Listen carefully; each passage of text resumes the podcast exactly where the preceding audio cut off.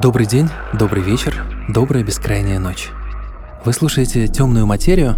Меня зовут Евгений Бабушкин, и на фоне моего голоса — голос кабины космического корабля. Я всегда хотел оказаться там, наверху, но вместо этого сижу у микрофона, и у меня тут тоже космос. Природа человеческих чувств — вот настоящая темная материя. В этом подкасте мы изучаем вещи, которые делают людей людьми — всякие штуки снаружи нас, которые становятся нами. И сегодня мы поговорим про одиночество и изоляцию. Сегодня у меня в гостях люди, которые забрались очень далеко. Встречайте. Владислав, работник заповедника, обнимается с медведями. Обрастаешь лишайниками, пускаешь корни. Павел, теоретический физик, бегает от ягуаров. Легко можно стать обедом для этой природы. Илья, нефтяник, подглядывает за лисами. Время тут вес золота. И я, Евгений Бабушкин. У меня коты. Я хотел записывать это в нашей московской студии, но срочно вылетел в Архангельск. Бабушка сломала ногу, ее привезли сюда из деревни и будут оперировать. Это довольно опасно, и чтобы успокоиться, я много вечерами гуляю. И просто представьте себе Архангельск, друзья. Даже не сугробы, а черные льды, под которыми прячутся деревянные тротуары. И вот я иду мимо погорелых бараков, в которых еще живут люди, и к ночи полумиллионный город полностью вымирает. И я один на один с этой странной северной красотой. И вот из тьмы появляется гигантская с пятиэтажный дом спутниковая тарелка, заброшенная станция космической связи. Подходящие декорации для подкаста про одиночество. Давайте же тогда и начнем с космонавта. Александр Лавейкин пять месяцев просидел в огромной консервной банке на высоте 400 километров. Разве можно быть более одиноким? Как шумит космос? Только это я тихо произношу, да? на самом деле это очень громко, потому что это шумят вентиляторы. И шумят они весь полет, потому что отключать их нельзя. Вентиляторы перемешивают выдыхаемый и вдыхаемый воздух. Делать это надо обязательно, потому что в невесомости э, теплый и холодный воздух не поднимается и не опускается. Их надо э, принудительно, состав воздуха надо перемешивать. Углекислый газ и кислород. Не, к сожалению, нельзя затыкать уши берушами, потому что ты можешь не услышать аварийный сигнал. Аварийный сигнал может быть э, ну, по любой причине. Отказ какой-то системы, может быть э, разгерметизация, может быть пожар, ну все что угодно. Вот так шумит космос. А в открытом космосе, наоборот, все звуки приглушены. Это связано с тем, что если на станции в корабле у нас обычная атмосфера и давление обычное, 760 миллиметров воздуха, то при выходе в открытый космос в скафандре пол атмосферы, примерно 360 миллиметров, чистого кислорода. А раз меньше давления, значит, э, соответственно, и труднее звуку проходить. Поэтому звуки приглушенные, вот как будто ты набил рот ватой. Вот такие. Но, тем не менее, мы четко с Землей связь проводим между собой тоже во время выхода. Но такая вот, такое отличие. К этому быстро привыкаешь. Но если ты быстро сделал работу, четко и быстро, то есть время полюбоваться красотой. Я с удовольствием наблюдал.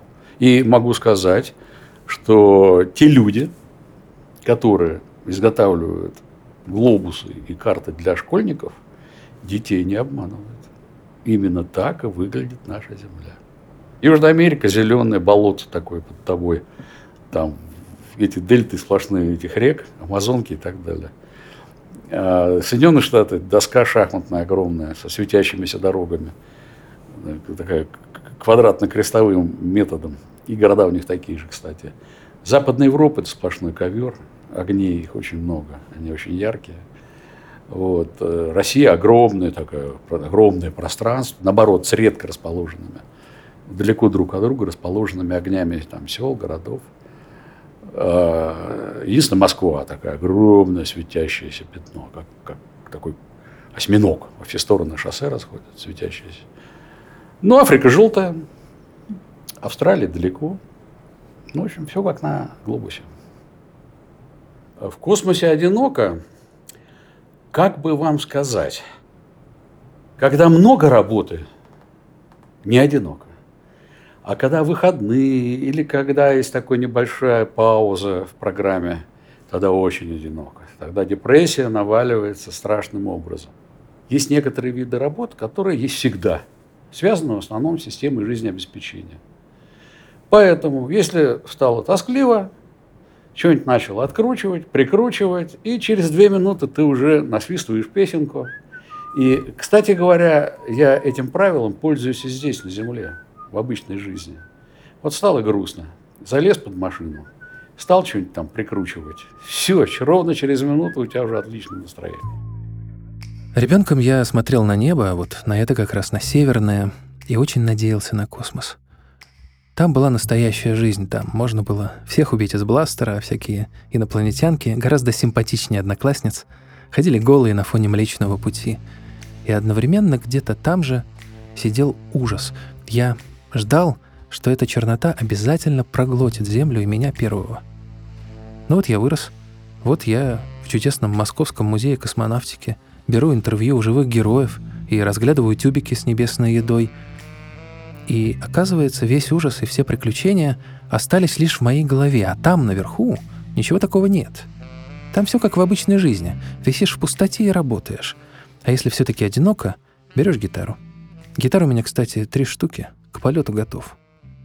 Я на гитаре играл давно, еще со школьных лет. Как играл?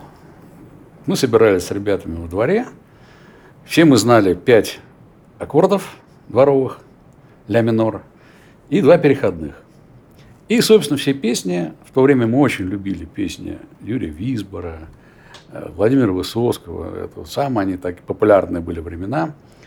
Э, ну и, конечно, там Битлз, Роллинг Стоунс, Creedence Clearwater Revival, очень тоже мы любили. И э, это мне подарили родители гитару. Это был, по-моему, восьмой, что ли, класс. И так вот с этой гитарой я рос, Закончил школу, поступил в МВТ имени Баумана. Гитара все время была со мной. А когда э, я уже был в отряде космонавтов, и э, тем более уже был на подготовке в составе экипажа, то мы с Юрием эту гитару тоже везде с собой возили. В основном на Байконур. Нам очень часто приходилось летать на Байконур, потому что там был тренажер, э, на котором мы тренировались стыковаться со станцией в таком в ручном режиме. И уже в последний буквально день мы сидели в скафандрах на Байконуре. Э, перед нами было стекло, а за стеклом, ну это был карантин уже, а за стеклом сидел главный конструктор, зам главного конструктора, огромное количество военных. И потом Юрий Павлович Семенов уже в самом конце вот этой встречи говорит неожиданный вопрос, а вот как, какое ваше последнее желание? Я говорю, у меня никаких нет. А Юра говорит, Юрий Павлович, а можно гитару с собой возьмем? Ну, Юрий Павлович говорит, гитару берите, но в гитару ничего не кладите. И вот таким образом гитара оказалась в космосе. Кстати, она пролетала 10 лет. Там. Сейчас она находится в музее космонавтики здесь. А, ну и а, вот в свободные времена э, мы стали с Юрой осваивать гитару. Я сам, как я уже говорил, я сам знал пять аккордов, Юра тоже немножко играл. Ну и вот, используя эти пять плюс два аккорда, Юра стал писать песни. Он написал много песен, он написал порядка 20 песен. И э, вот ему удалось, как никто другой, вот многие пытались передать ощущение человека в длительном полете, писали стихи, рисовали, писали заметки, дневники – а вот в своих песнях ему это удалось передать лучше других. Лучше других. И э, он сочинял песни, мы вдвоем пели, исполняли. Мы даже сбрасывали их на землю по радиоканалу. Они звучали по маяку. Э, и потом, когда уже полет закончился, Юра больше ничего не писал. Отношения между командиром и бортинженером всегда очень хорошие. Потому что у командира есть пистолет, а у бортинженера его нет. Давайте же отправимся туда, где, по словам нашего космонавта, все зелено, как на глобусе, в Южную Америку. Правда, не сразу в джунгли, а для начала в город Сан-Паулу, который вообще-то с Москву размером, и странно искать уединение в таком месте. Но наш следующий герой, Павел, нашел. Привет, меня зовут Павел. Я занимаюсь теоретической физикой в области стеклования и кристаллизации различных жидкостей. Я понял, что толпа меня раздражает где-то в старших классах школы, когда понимаешь, что в любой толпе э, формируется лидер. Видимо, у меня уже с детства было так, что я на каждое событие имел свое собственное мнение. И вот я думаю, проблема была именно в этом, в непринятии э, того, что кто-то чужой, один, либо вся толпа, как целое, руководит твоим поведением. Я вполне мировой человек. Просто мой ритм жизни – это хобби для одного, работа для одного, э, развлечение для одного, наслаждение там, максимум для двоих. 90% контактов с научным сообществом происходит посредством написания и чтения статей, научных статей в научных журналах. То есть я просто скачиваю PDF на свой компьютер и читаю мысли, э, результаты других исследователей, моих коллег. И также, собственно, публикую свои результаты и даю почитать им. То есть такое заочное общение. Даже на территории университета, когда я хожу, я запинаюсь об огромных ящериц, которые мне до локоти, наверное, и такие толстенькие, здоровенькие, что меня вводят в панику. Или у нас, например, около озера, в университете у нас есть озеро, у озера, кроме капибар беспечных, живет огромный удав, страх этих капибар, и мой страх тоже.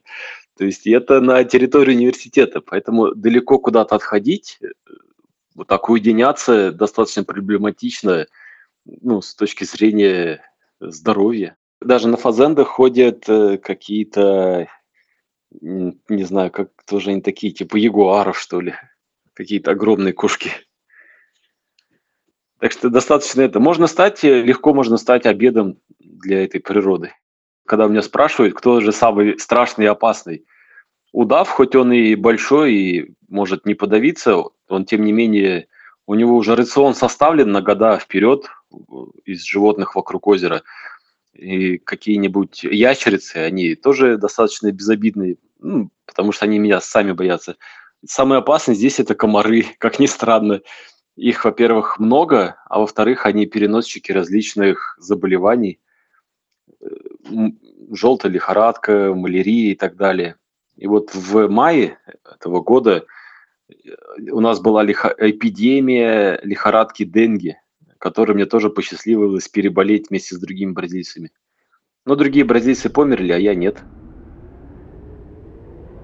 Продолжаем скакать по глобусу, раскручиваем его и тычем пальцем в лесотундру. Илья. Работает вахтой, месяц дома, месяц черт знает где – мы, например, достали его на самом севере Сахалина. Я был там однажды летом. Пейзажи космические. Цветущий мох до горизонта. Но зимой, конечно, все белым-бело. За окном у меня тундра в чистом виде. Ну, снег лежит. А, периодически вносятся лисы, поскольку мы находимся, скажем так, посреди дикой природы. Тундра, горизонт, если чуть подальше отъехать, то можно увидеть замерзшее море. Самое стрёмное,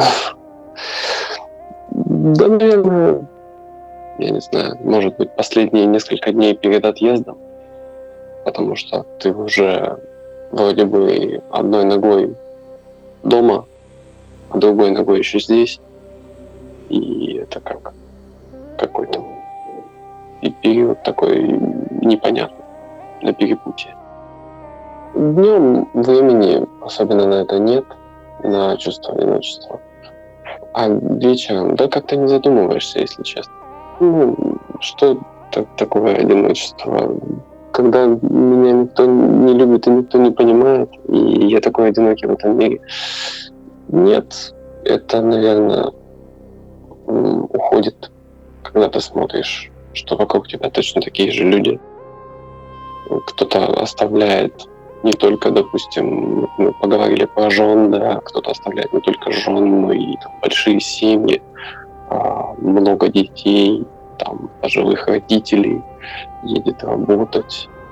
То есть тут как-то Даже, наверное, ну, возьмем опять-таки еще раз слово стрёмно, наверное, сидеть и думать о том, что тебе одиноко. Потому что ты, тратишь на это время, а время тут вес золота. И, наконец, Владислав. Тоже ушел в изоляцию, родился в Узбекистане, но ему туда нельзя. Он что-то написал про власть и теперь типа экстремист. Нельзя ему и на Украину, там его обвинили в терроризме. Тоже что-то где-то написал неправильное. С обществом у этого человека явно не складывается. Возможно, именно поэтому он и пошел работать от общества прочь. В лесной заповедник в Тверской области. И вот уже 9 лет живет один в лесу и подрабатывает под Новый год Дедом Морозом. Узбекский экстремист под ручку со Снегурочкой. Если это не Россия, то что Россия? Медведи мирные вообще-то. Если, а, если их не, не провоцировать, то и на человека они нападать не будут. Просто тут старые яблони растут, подходили, лопали яблоки. Пару раз случайно натыкался в лесу, когда проводил какое-то исследование, шел в обходе, пару раз просто натыкался на Мишку. Ну, обычно мирно с ними расходимся. Если ты естественник, тебе желательно быть поближе к природе. Вот я подумал, что будет прикольно, если я пойду в заповедник и здесь прямо напишу диссертацию. Что-то пока не особо пишется. Обрастаешь лишайниками, пускаешь корни в такой обстановке. Ну, конечно, расхолаживает очень сильно. То есть темп жизни совершенно другой, когда приезжаешь в город, трамваев пугаешься, например, да, там люди ходят, ну, начинаешь так шарахаться поначалу. А оброс лишайниками и пустил корни. Приезжаешь сюда, в принципе, если через год-два не уезжаешь, то выехать уже потом становится тяжеловато. Приезжает-то много народу, такого, кто хочет там тоже от кого-то убежать, от чего-то убежать, себя проверить.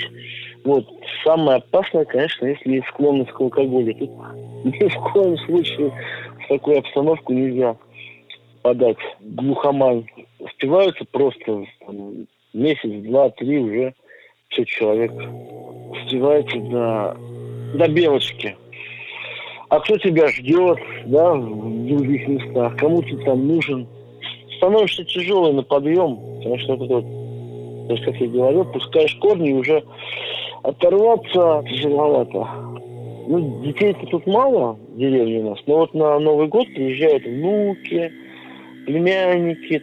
Вот для них проводим детскую елку, вот, а потом еще проводим для взрослых елку, конкурсы какие-то. Ну, в общем, меня на это дело подрядили, я так что-то традиционно Дед Морозом зажигаю.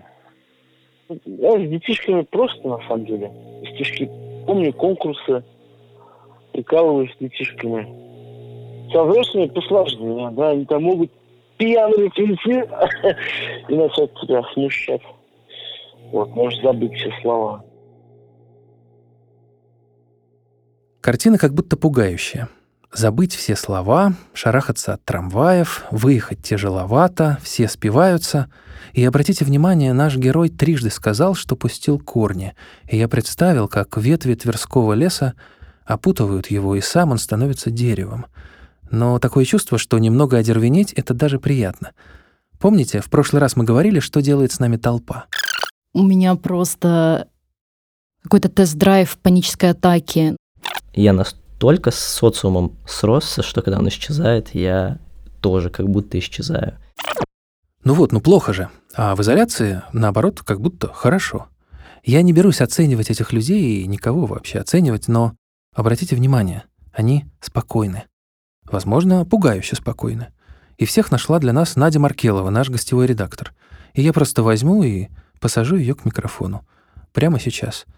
Вдруг что-то прояснится. В «Человеке из тайги» я поняла, о чем он. Ну, то есть я прям чувствую, я, я знаю, о чем он говорит, потому что Такое же состояние у меня после того, как я со сплавов возвращаюсь. Но ты заметила, что человек из тайги, а, он с трудом связывает слова, при том, что он явно культурный, образованный человек. Он как бы не очень часто пользуется языком. Ты про это говоришь? И про это тоже, потому что там не надо говорить. Там нет связи. Ну, все равно, конечно, какие-то люди тебя окружают, но говорить не обязательно при этом.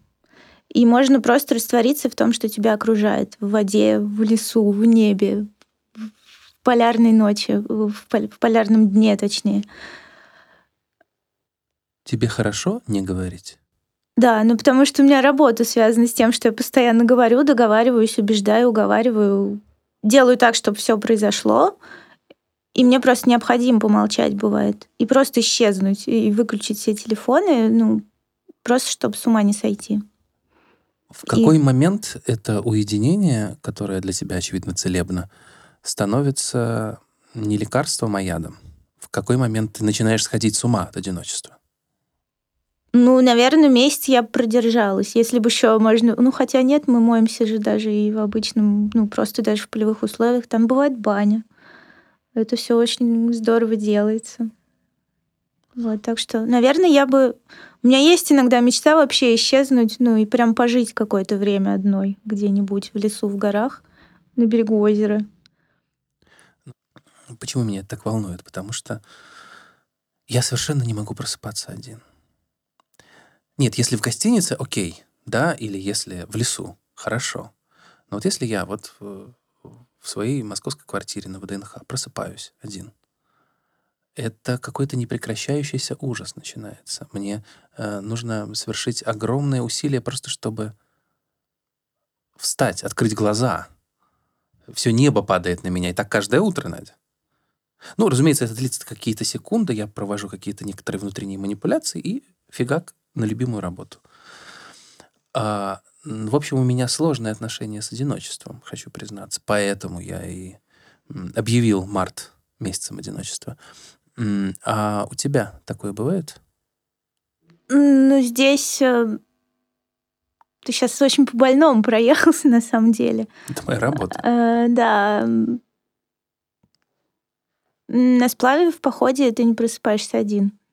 Просто потому что в палатке холодно спать одному, и там от одного до трех человек может быть вокруг. А со всем остальным я не хочу отвечать на этот вопрос, потому что, ну, прям вот, ну, не, ну, как бы, ну, не надо сейчас об этом. У меня кризис доверия.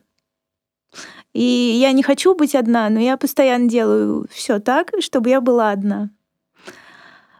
Вот. Почему так происходит? Ну, я знаю, почему так происходит. Мой, псих, мой психотерапевт знает, почему так происходит. Я работаю над этим. Это супер болезненная, короче, тема. Можно другой следующий вопрос какой-нибудь? Но я не нашел для Нади следующего вопроса и отправил ее в монастырь. Все наши герои уединялись по работе, а мне нужно было, чтобы по любви. И Надя нашла мне не просто монаха, а целого игумена Евмения – настоятеля Николы Берлюковской пустыни. Он не был замкнутым ребенком, не бежал от реальности, вообще никуда не бежал. Он просто вырос, глядя на монастырь. Я родился в 7 километрах отсюда, и над лесом всегда на закате горел ярко крест. И я, будучи еще школьником, спросил своего отца, ныне покойного, царство ему небесное, а что это такое там светится? И тогда я еще удивился, почему никто не реставрирует, потому что она была в плачевном состоянии. И вот я ознакомился с, с большинством религий э, через чтение литературы. И размышлял над вопросами, которые у меня всегда возникали, в том числе и в армии очень много, так сказать, всего интересного пришлось увидеть. Например, различные судьбы людей, которые в одних и тех же условиях присутствуют. Казарма, одни и те же кровати, одни и те же сапоги, одна и та же еда, но жизнь даже вот в этой одинаковой среде, для всех одинаковой, для каждого текла по-разному абсолютно. Ну, например, до прихода в расположение казарменное, значит, помещение командира, который набирал наряд на разгрузку угля, э, кто-то совершенно случайно выходил в туалет, например не зная о том, что сейчас командир придет. В итоге он на уголь не ехал почему-то. А те, кто оставались в казарме в этот момент, они все были, так сказать, в срочном порядке на уголь. Почему? Случайность? Ну да, можно так сказать. Я служил очень в красивых местах. Это Хабаровский край, это тайга, это дикие совершенно таежные такие массивы, где и тигры ходят до сих пор, и медведи, и фазаны летают просто вот мимо тебя. Огромное количество ирисов не на грядках, а в тайге просто. Аромат, я помню, мое яркое впечатление, когда где-то в конце мая я выхожу из казармы, и ветер, дующий из тайги, приносит сильнейший аромат цветов. Вот как будто я в клубе оказался. Хотя вокруг казармы ну, просто плац, асфальт, там коротко стрижная травка, нечем пахнуть. Когда стал спрашивать уже более, так сказать, долго служивших здесь, они говорят, а сейчас вся тайга цветет, этот вот аромат из тайги. Это тоже огромное впечатление производило. То есть это все очень красиво и, и, и для души э, такой изучающей творение Божие очень полезно. Итак, наш будущий игумен отказался видеть случайность в случайном. Вообще, поиск истинных причин людей может далеко завести.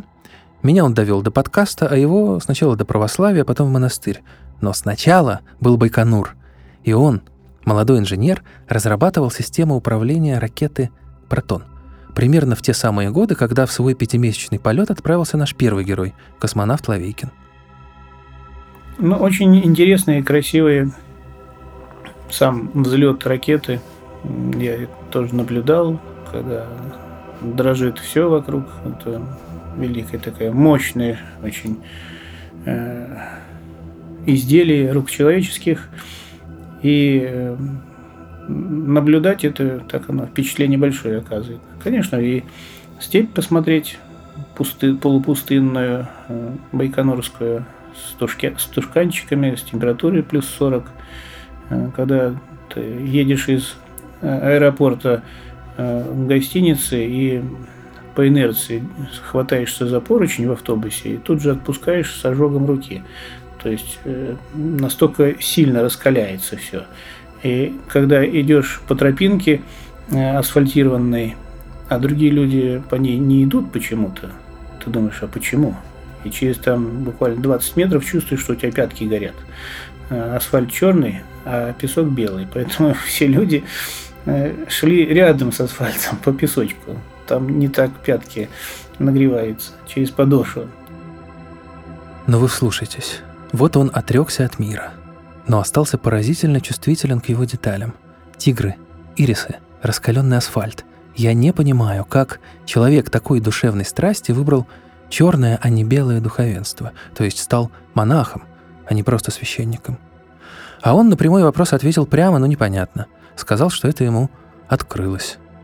Жительство монашеское, оно изменяет внутренний такой вот как бы ход мысли, желания, чувства, восприятие, мировоззрение.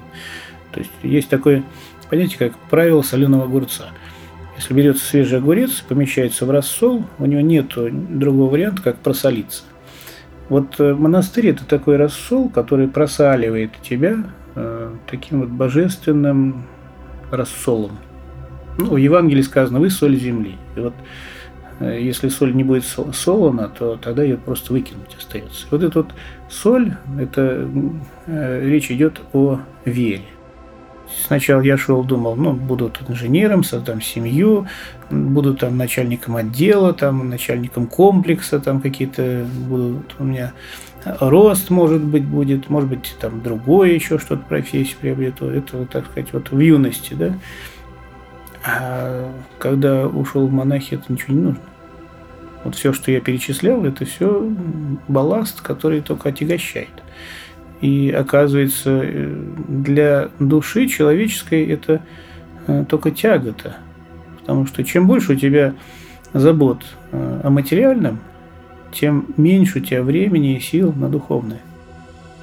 В миру у меня, конечно же, и мама, и брат, и другие родственники живут, да. Вы общаетесь с ним? Общаемся, да конечно, и причащаю их, исповедую, причащаю их, там, все, как, как обычно, все. Ну, как преподобный Сергий упокаивал своих родителей до смерти. И потом уже ушел в пустыньку, где создал Троиц Сергею Лавру. Так у меня мама живет, она уже достаточно старенькая, но еще активная и причащается, исповедуется, молится. Но 90% приходящих из мира э, людей, посещающих монастырь, они приходят в основном из-за бед своих, то есть из-за каких-то проблем, из-за какой-то вот там или болезни своей, или болезни близкого, или там отсутствия работы, или семьи нету, или семья распадается, или дети что-то там все как неправильно. То есть все приходят к священникам за каким-то поддержкой, словом, каким-то вразумлением, утешением и э, за советом, что же делать, как решить. И вот в этом есть сложность, потому что, ну, не всегда есть ответ на вопрос, ну, если онкологически больной при смерти находящийся, а они плачут, там, дети о своем папе или маме, что делать, как это. И здесь уже даже не то, что советуешь, как его лечить, как советуешь, как их э, успокоить, чтобы они успокоились, как это сделать. И это накладывает свои сложности. Единственная цель жизни у всех у нас, объективная цель жизни – это смерть. Хотим мы этого, не хотим, мы все к этому двигаемся, к этой цели, и этот экзамен всем нам сдавать. Всякий студент, который не готовится к экзамену, зачем он нужен тогда? Его выгоняют, то есть жизнь прекращается. А тот, кто готовится, он продолжает учиться, сдавать какие-то зачеты здесь, но все равно подходит к экзамену окончательному момент смерти и уже распределению в том, в другом мире, в какое-то место, которое он ну, удостоится по своим здешним, так сказать, оценкам. Какие оценки получил, туда и пойдешь. Ну что ж, друзья, удачи вам на экзамене. Хотя он, надеюсь, не скоро. Привет вам с Северной Двины, пожалуйста, приезжайте сюда только летом. И помните, что где бы вы ни были, Земля одиноко несется в космической пустоте. Я хотел рассказать вам об ужасе одиночества, а вышло о радостях уединения. Это и хорошо, и страшно, что реальность круче наших планов. Желаю вам почаще быть с ней в контакте. Желаю, чтобы вас покусала ящерица, чтобы асфальт расплавил ваши подошвы, чтобы вы встретили медведя наконец. Ну а мы в следующем месяце будем говорить про деньги. Порноактриса, сын торговца оружием, странствующий художник, патологический должник и страдающая мажорка. Это лишь малая часть истории, которую вы услышите. И чтобы мы сами заработали побольше денег, подписывайтесь на темную материю, ставьте ей лайк, где только можно. С вами были звукорежиссеры Федор Балашов, Денис Набатов, Анна Летичевская, продюсер Надежда Маркелова и я, Евгений Бабушкин.